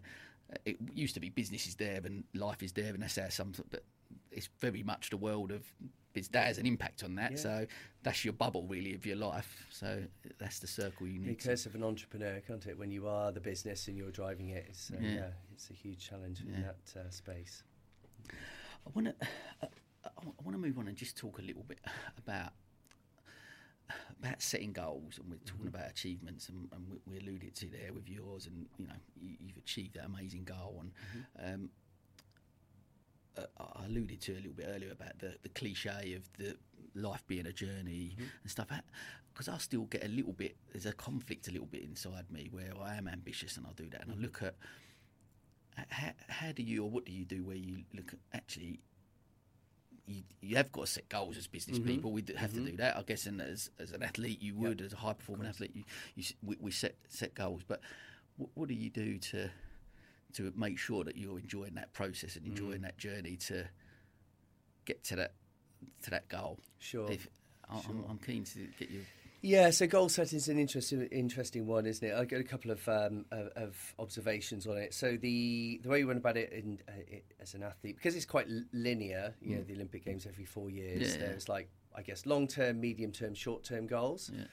And so you're kind of going back into the future. Where do you want to be? You know, let's look at it in a four-year cycle. So at those Olympic Games, this is the performance rather than the outcome. So it's not like I want to win a medal because Yeah. you get distracted because well, how do you know? Yeah. Like, how do you know what's going to be going on? I can say what would be a medal-winning performance, mm. right? So what score, you know, performance would be. Mm.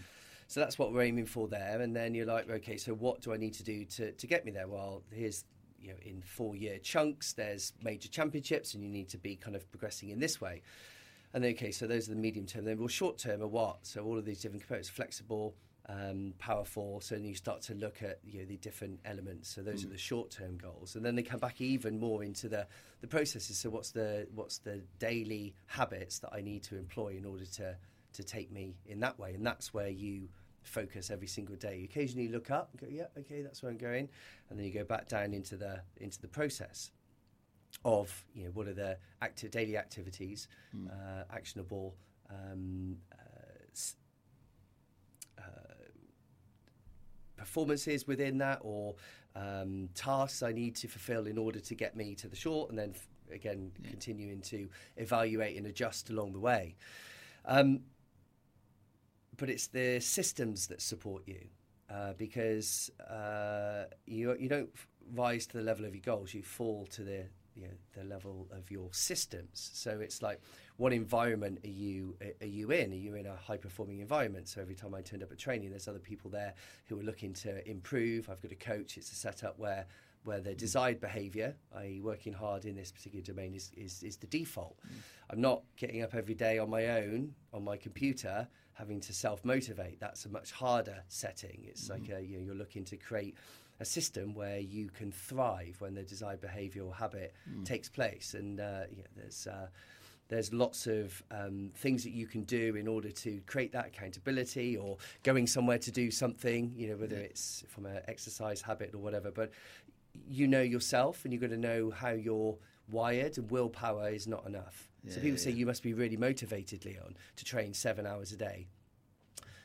And I say, well, yeah, but motivation isn't there when you're tired or stressed, and it's the same for me. So, what do you need instead of motivation? Well, you need commitment. And commitment is I decide to do that, and it's scheduled, and you do it, and there's consequences if you don't. And the consequences are, you know, so then it's like going there to to train, and that's the environment, and the environment lends itself to that. It wasn't, you know, like I had to do it on my own. So it was the creation of the circumstances and the environment where I was able to follow those processes without relying on motivation or willpower. Right. And do, and do you look, do you look back at like you, you look back at that period uh, of of training and especially I guess leading up to 2004 that and I think we sort of I guess going through the tough period that you did but mm-hmm. actually enjoying the, the, process I, I, when you look back over it you do enjoy that journey enjoy that like that, that experience and you obviously like you said I guess that that that turning point when Sam, Zamboli, you said Yeah, you yeah. touched on that shoulder to remind you that I do this because I love it, and that's mm. where that enjoyment then. Mm. Yeah, so you get you, you- get to choose where you place your attention, mm. don't you? Yeah, and yeah. Uh, when you're doing it well, I would argue you're getting satisfaction out of it, hmm. an intrinsic reward. Yeah, yeah. So it's the not about the accolades, the recognition. It's about that.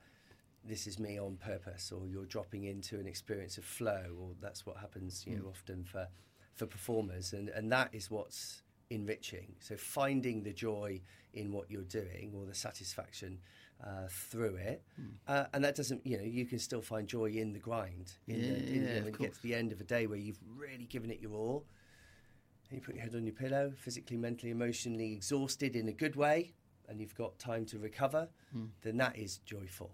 But in the time when you're, you know, midway through whatever it might be, which is challenging, you know, that's let's be honest, that's not joyful in that moment, yeah, but it's yeah, the sure. deferred gratification, isn't it? it's it's that I'm going to work through this now because I know that the uh, the satisfaction intrinsically will be there at this point in the future. So it's being able to turn up and do your reps Yeah, you yeah, know, yeah, and uh, and deal with the boredom if boredom's involved. You know, people often refer to great athletes are the ones who are just willing to put in the the, the reps and they don't just you know Yeah. uh, walk away when it gets a bit boring or a bit Yeah. tough. Amazing. I love that. Look, let's just talk, talk a little bit now. I just want to go into obviously. You, you mentioned about retiring, obviously in 2008. Was there coming up to that period, and then when you did retire in 2008, was had you started to think about what life would be like after after diving, or, or what that next process would be like for the next few years? Talk to me about that. Yeah, so uh, the transition from uh, sport into life after sport is a tricky one for, for, for most athletes. Yeah, sure. I feel very fortunate for me that I had my shock six years before, Hmm. where that period of, uh, of depression, you know, suddenly realised I was totally ill-equipped if it was all over, Hmm. and that was part of the, the, the scariness of that that situation. I was like, well, what am I going to do? Like, you know, I thought I was going to continue diving forever. Obviously, I didn't, but I'd never really given it any thought, and I was so um, embroiled in my identity as a diver, who I am, Olympic diver. You know, that was it. Like, well, what else do you do? Just an Olympic diver. you know, and, and then I realised that it could be all over, and it looked like it was all over. And so, coming out of that period, then, and even in the build-up to 2004, I was very much aware of what else is there. Mm. You know, what you know, what what do I? Who am I?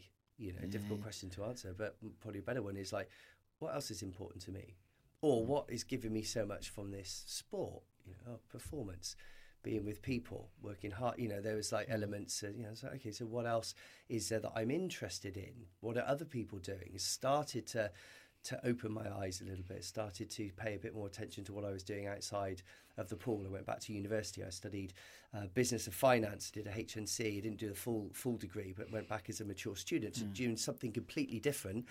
Um, I started to uh, explore, you know, being a children's TV presenter, which by the way, wasn't as exciting as I thought it was going to be. So when I explored it, went to do a screen test and uh, do some shadowing, realised that that actually wasn't for me because it was a lot of waiting around, it was a lot of scripts, whereas I was very much in the live. And I said, okay, so what's the live version of that? Okay, so going to visit schools and you know talking to children about making good choices or having ambitions, goals, dreams. Oh, that sounds like fun. Oh.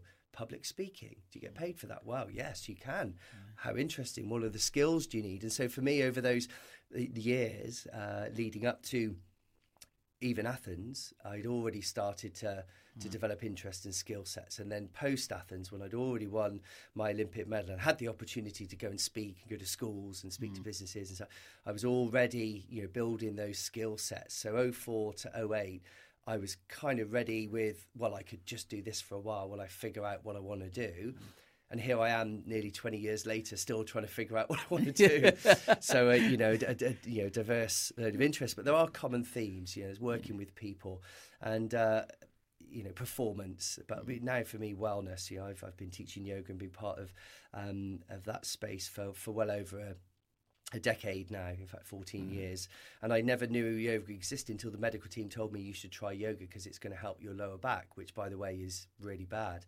But that gave me a new understanding of calmness, which I'd never been able to access. That meditative practice. I'm now a lead trainer on the Headspace app for mindful movement, which is uh, something I'm very proud of. And I'm able to now uh, really throw myself into areas. What mistakes that I made where I was so focused on performance at the expense of my wellness, both my physical and mental wellness over time. And I learned that by getting my fingers burnt. So now I speak confidently through my own experience about how important it is to build a foundation of wellness. So when I'm mm-hmm. working with an exec and they're too busy to listen to you know the, the, the first thing I do is I have a, um, a wonderful device uh, various diagnostics that I can run but the most powerful one is uh, is an ECG wearable device you wear for seven days that tracks your heart rate and particularly your heart rate variability which shows your stress response 24 hours of the day how good your sleep is the effect of alcohol the effect of any physical movement etc etc and so it's a a physiological window into the soul and it's an opportunity to grab someone's attention and allow them to look at you know how they are operating from a physiological level and compare that to the story they're telling themselves which is obviously sometimes there's a little bit of a difference there. You know, i'm fine it's okay red wine's good for me i only need three hours whatever you know. And then you kind of look at the physiological data and then it's a conversation to go okay so this is not cool in these areas you can see that and that's you so what can you do to uh, uh, to tweak it. And that for me is is is now a real focus. Is if you want a sustained high performance, I get that, but this is the way to go about it.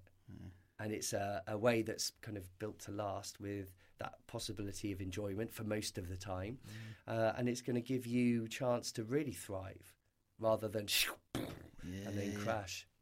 That's amazing, and it's again, it's a it's a powerful message, isn't it? Uh, and I guess like for you, because obviously you've mentored and people like Tom Daley, for example, and that, and and talk to me a little bit about that. Obviously, the mentoring side of it. I guess someone like you said, you, what you've been through in your journey, being able to then talk to people within that, especially within that space, within the diving mm-hmm. uh, arena, being able to must have helped massively. I'm assuming for, for them. It, it, it, especially with the whole well-being side of stuff. Sure, yeah, I hope so. So the um, I, I was very fortunate to be uh, part of the Team England Futures program uh, mm. summer of 2022, where um, the athletes uh, who were tipped on their trajectory for all the different sports that they one day would put on a, a vest, whether it was Commonwealth Games sport or not, were given the opportunity to get close to the Commonwealth Games and get an insight into what it's like behind the scenes, go to events, speak to athletes and everything. I was lead mentor in that program. So mm. I feel um, very privileged to have been part of such programs. I work with Sports Aid uh, charity who support the next generation of athletes coming through mm. and, and speaking to athletes before they make it, you know, when they're forming their strategy, skills and decisions uh, is so important. And again, being able to share from my insights and um, experiences, but also having worked with, with many others, it gives me uh, such an opportunity to to guide or to get young athletes to consider how, how, they're approaching things. And then it's up to them, right? You know, it's not about me telling anyone what to do, but it's about guiding, inspiring, mentoring in that in that very uh, non-directive way where they make all the decisions, but yeah. you're there to to guide them, and it's hugely gratifying. When I was an athlete, the whole world revolved around me. It was all about me. It was about uh, my performance on that day. There were all these people inputting, but now uh, life after sport is all about other people and how I can support and challenge them to get to where they want to go, and intrinsically rewarding even more so than the standing on the podium stuff that I did for, yeah, wow. for, for, many years. Yes, massively rewarding. You can tell actually as you, are talking about it. I've, I've, heard again, sort of heard you speak about it previously as well, and that seems that amount of fulfilment you mm-hmm. must get from that and helping others and, mm. and supporting that. You can tell that. I think it come, mm. comes across as a passion for you, mm. surely. Yeah, definitely. Yeah, yeah. yeah awesome. Look we're sort of coming to now. I, want, I wanted you to leave me before we go into the sort of quick fire questions. Last couple of questions I wanted to ask. Couple of things just to, to leave maybe for some of our some of our listeners is I'd love you to highlight sort of maybe some three key elements possibly that you've taken from from your sporting career that that you've taken into the business world that, mm. that you could maybe share with us. Yeah, it's that's a good question, isn't it? So um, I guess the first one is that you get to choose how you show up each day. You don't get to choose the circumstances, but you get to choose your attitude, how yeah, you show yeah, up. Yeah. Um, one thing I've taken is consistency. So I came out of an area where I was one of the best in the world, and then I would be deluded to think that I would step into the next space and automatically be the best in the world. Mm. And it's that consistency of showing up every single day, showing up, showing up. So the consistency is key. Whether you're mm. trying to build a new habit, whether you're trying to build a business, consistency is is is the word and the other one is is the um, is the physiology, is the is the smiling. So yeah. you know, what is that? What's that two way street that I've already talked about between yeah. physiology and emotion? So coming into a setting that's um, challenging is I get the choice to you know hold my body in a particular way. So whether that's with a gentle smile or chin up, chest up, and I do that before I enter the context where I'm going to be feeling a little bit uh, uneasy. Imposter syndrome is just you know, yeah, very real and very normal for all of us. It's just a little bit of uncertainty yeah. uh, that if we pay too much attention to, can come you know can be you know, built up to overwhelm. So it's like okay, I'm feeling uncertain here. That's okay. So my you know I am not my thoughts is a good steadying, but I can also change my physiology as, as, as stepping in. So those are things that I do consistently. I choose how I show up. I don't get to choose my circumstances. It's all about the consistency and physiology. Brilliant. I love that, mate. Listen, it's honestly, it's been it's been like an education sitting chatting to you. It really has. It's fa- just fascinating. I could I could chat to you for, for many many more hours. So I appreciate we've got we're going to wrap up. So let, t- tell me, what, what does the future hold for you? Yeah, so I'm uh, uh, the proud father of a two and a half year old, and um, as we talked about earlier, it was like, oh, are you busy? And uh, well, yes, I am busy, but what's taking up my time is learning the most difficult role that I've ever, you know, been had the privilege to to play. And uh, I'm very uh, fortunate that I have a you know diverse interests. So my, my coaching company is speaking, presenting some of the stuff I do. For the, I mean that list that you read out at the beginning. Yeah, yeah. It gives me a lot of um, opportunity to uh, to dip in and dip out of things. But now my my focus is spending um, quality time, you know, learning, growing, and developing, and, and observing my son as he you know does does his thing. It's incredible to watch. And people say, "Oh, is he going to be into sport?" If he wants to be, you know, good for him. I, I'm going to allow him to direct his passions wherever he wants to go. I want to give him a broad opportunity to try different things um, and see where where his passions lead him. And that for me is is, is, is rewarding. And and I'm just coming out of the the I guess two and a half years of sleep deprivation. So the Yeah, sure. future holds a little bit more of a focus on my own wellness, Yeah. particularly building those foundations of, of, of sleep, but also you know working with people through this very challenging time. So post pandemic into uh, you know, economic challenges going forwards, high levels of stress, overwhelm, and I'm in a place where you know I feel I can contribute positively to support people, um, you know, both in, in the sporting industry but also in the um, in the exec world, uh, because it's hard, and we all need someone to uh, support and challenge us in the right way and to call us out, um, and uh, that's something that I'm uh, really passionate about now in my coaching work. Amazing. Uh, listen, I, I, I know that uh, me personally, as a, as a business owner, how much I've got from this, and I'm sure all of our listeners will as well. So, thank you so much for obviously sharing Pleasure. your wisdom and your journey, and it's such an inspiring story as well. So, thank you for that, mate. And look, we're going to finish as always with our quick fire Okay. questions. I'll, I'll throw these at you. So, right. um, one piece of advice would you give to your teenage self? Teenage self, yeah. yeah, I need to get him to stop and stop and listen. Um, it would be to slow down. So when you're so driven, as I was, there was a sense of urgency about everything. If if it mm. wasn't done by yesterday, it wasn't quick enough, and you miss so much. Because what I've realised now is, you know, the big stuff is the small stuff. And I was so focused on what's next, what's the future, next goal, next thing. I was leaning so far forward, I was so future paced that I forgot to savour the moments. So if I could go back and say, slow down and savour those moments because those are the ones that are going to count. and and having children certainly brings that to light, doesn't it? It? Because we, Yeah. uh, it's being present with them, and, Mhm. and you know, we only get one shot at that. And Yes. that, that that time period, like you alluded to earlier, that time and watching them grow is a is a magical magical experience. Mm-hmm. Certainly is. So, yeah, I love that. Who has inspired you in your career and why? Well, the first people that come to mind who are worth a shout out, we've talked about them already, are my mum and dad. Yeah, sure. You know, there's lots of inspirations along the way, but if it wasn't for their commitment, in some some ways, sacrifice, um, and the way that they went about it, you know, we talked about the alarm clock, and you know, okay, that's fine if you want to stop, and it was just creating the opportunity for me to like whew, to drive it. That's incredible because you know they were doing the best under with the skills they had under their own circumstances, and so it's yeah, what they did in those early days set me up. And then it was, you know, when I get to that level of responsibility where it's all on me and they're there to support, and they always were, and they took great pride in, uh, you know, everything I was able to achieve, but also overcome as well. You know, it was hard for them to watch those periods of, of challenge, but that's sure. that's that's part of the the process of, uh, of of living, isn't it? Yeah, of course, of course. I love that. Love it. Right. Can you recommend a book or a podcast to our listeners that's had an impact or influence on you? Yeah, well, we've mentioned it already, haven't we? So Yeah. the podcast that I'm a big fan of is Rangan Chatterjee's uh, "Feel Better, Live More." He's got fantastic guests. It's long form, and I do a lot of my learning on there. So I'm fascinated in in the, in the, in the space of performance and wellness and well-being and, and everything. And it's just a fantastic podcast. He's got bite size on there as well. So that's the one that, funnily enough, we've mentioned already, Yeah, and, and that's the big one that I go to. I'm a big fan of, of podcasts as well, but I think you know Rangan's is is, definitely uh, definitely worth a listen. And then book wise, um, James Clear's Atomic Habits.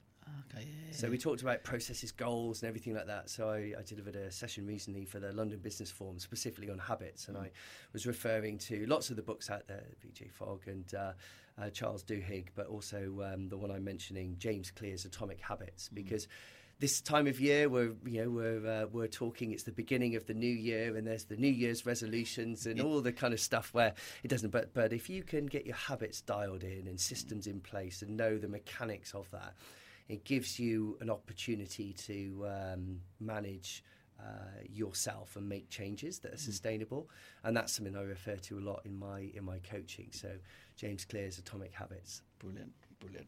Yeah, I'm uh, like I said earlier. Obviously, I'm a big fan of Dr. Barry. His, his book as well, but his podcast is fantastic. Like he said, he got some great guests in there, so it's a great one. So I, I put that in my I've done my top five for 2022, and that was on on, Oh, on mine. So Good yeah, so. I'm, I'm a good fan.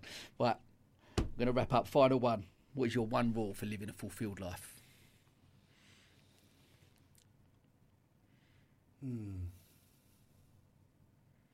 So there's a, a, a quote uh, that comes to mind. So I'll, I'll, I'll share that. We uh, we don't stop playing because we grow old. We grow old because we stop playing. I think that's from George Bernard Shaw. Love that. Wow.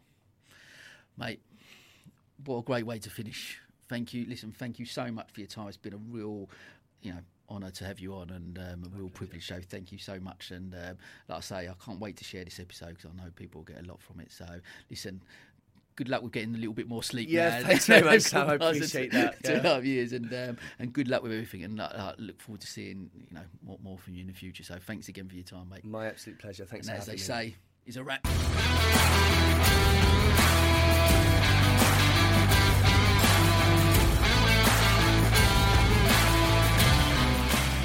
This is the County Business Talks podcast, produced by H2 Productions.